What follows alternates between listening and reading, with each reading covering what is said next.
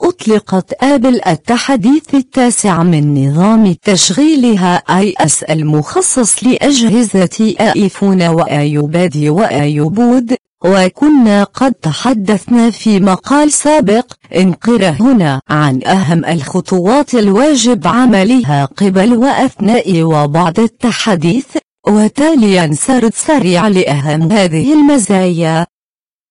واحد. iCloud Drive.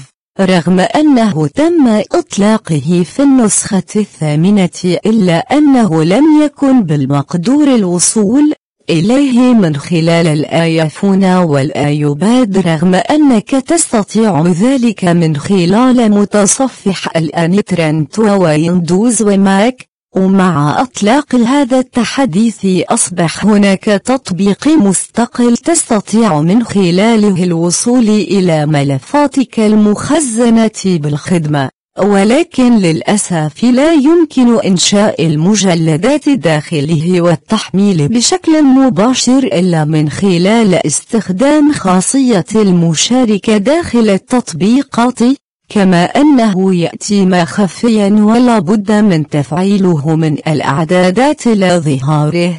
وبإمكانك مشاهدة الفيديو القصير أدناه لمعرفة طريقة التفعيل. اثنان. تطبيق الملاحظات. حصل على تحديث كبير بحيث أصبح شبيها نوعا ما بتطبيق إيفرنوت الشهير، وأصبح بالإمكان إنشاء القوائم وتنسيق الملاحظات بشكل أفضل من السابق، كما أصبح بإمكانك إنشاء المجلدات لتنظيم ملاحظاتك، وعند حذف ملاحظة ستبقى متوفرة في مجلد المحذوفات لمدة ثلاثين يوما إذا قمت بتغيير رأيك واستعادتها خلال هذه الفترة. كما أصبح يدعم إضافة الصور من الكاميرا وكذلك من الاستديو، ويمكنك كذلك مشاركة أي ملاحظة مع مختلف التطبيقات أو طباعتها وغيرها من الأدوات المختلفة المتوفرة في أداة المشاركة. كما أصبح بالإمكان الرسم ووضع الملاحظات كما في تطبيق سكتش، علما أنها لم تعمل لدي على جهاز آيباد ميني واحد. ثلاثة. تغيير عام في شكل تصميم شريط التنبيهات والإضافات وبعض التطبيقات مثل التذكيرات، بحيث أصبح التصميم أكثر جملا، وأصبح يستفيد بشكل أكبر من شاشة الآيباد الكبيرة. أربعة. ميزة تقسيم الشاشة على أجهزة الآيباد المدعومة، وهي حتى تاريخ كتابة هذه المقالة آيباد اير اثنان وآيباد برو، بحيث بإمكانك تشغيل تطبيقين معا بحيث تنقسم الشاشة قسمين تماما كما في الويندوز. خمسة.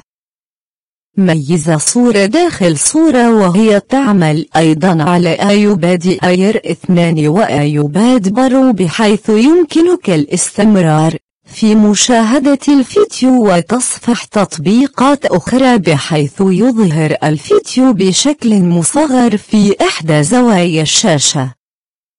ستة. إمكانية حفظ المرفقات داخل البريد الإلكتروني المدمج في النظام مباشرة على iCloud Drive وجوجل درايف وغيرها من التطبيقات. السحابية التي تدعم هذه الميزة. سبعة. سرعة أعلى في الاستجابة، حيث أصبح النظام أكثر سرعة وسلاسة، وكذلك التطبيقات التي أصدرت تحديث لا تدعم النظام الجديد وتتوافق معه. ثمانية. توفير زر الرجوع، حيث عندما تفتح أي تطبيق ستجد سهما في الزاوية العليا اليسرى من الشاشة للعودة إلى الشاشة السابقة. تسعة. تطوير لوحة المفاتيح المدمجة في النظام، حيث تم إضافة المزيد من الرموز كما أصبحت تقوم بمهام إضافية مثل السوق والقص والتظليل والتراجع وأزرار التنسيق، وتختلف هذه الأزرار التي تظهر على اللوحة بحسب التطبيق المستخدم والنشاط الذي تقوم به، كما أصبحت أكثر سرعة وسلاسة وأضافت المزيد من الدعم للغتين العربية والعبرية، فيما يخص الكتابة لتصبح تجربة الاستخدام أفضل من السابق. عشرة إضافة تطبيق البحث عن الأصدقاء Find My Friends، بحيث ترى أصدقائك القريبين منك على الخارطة وتتواصل معهم.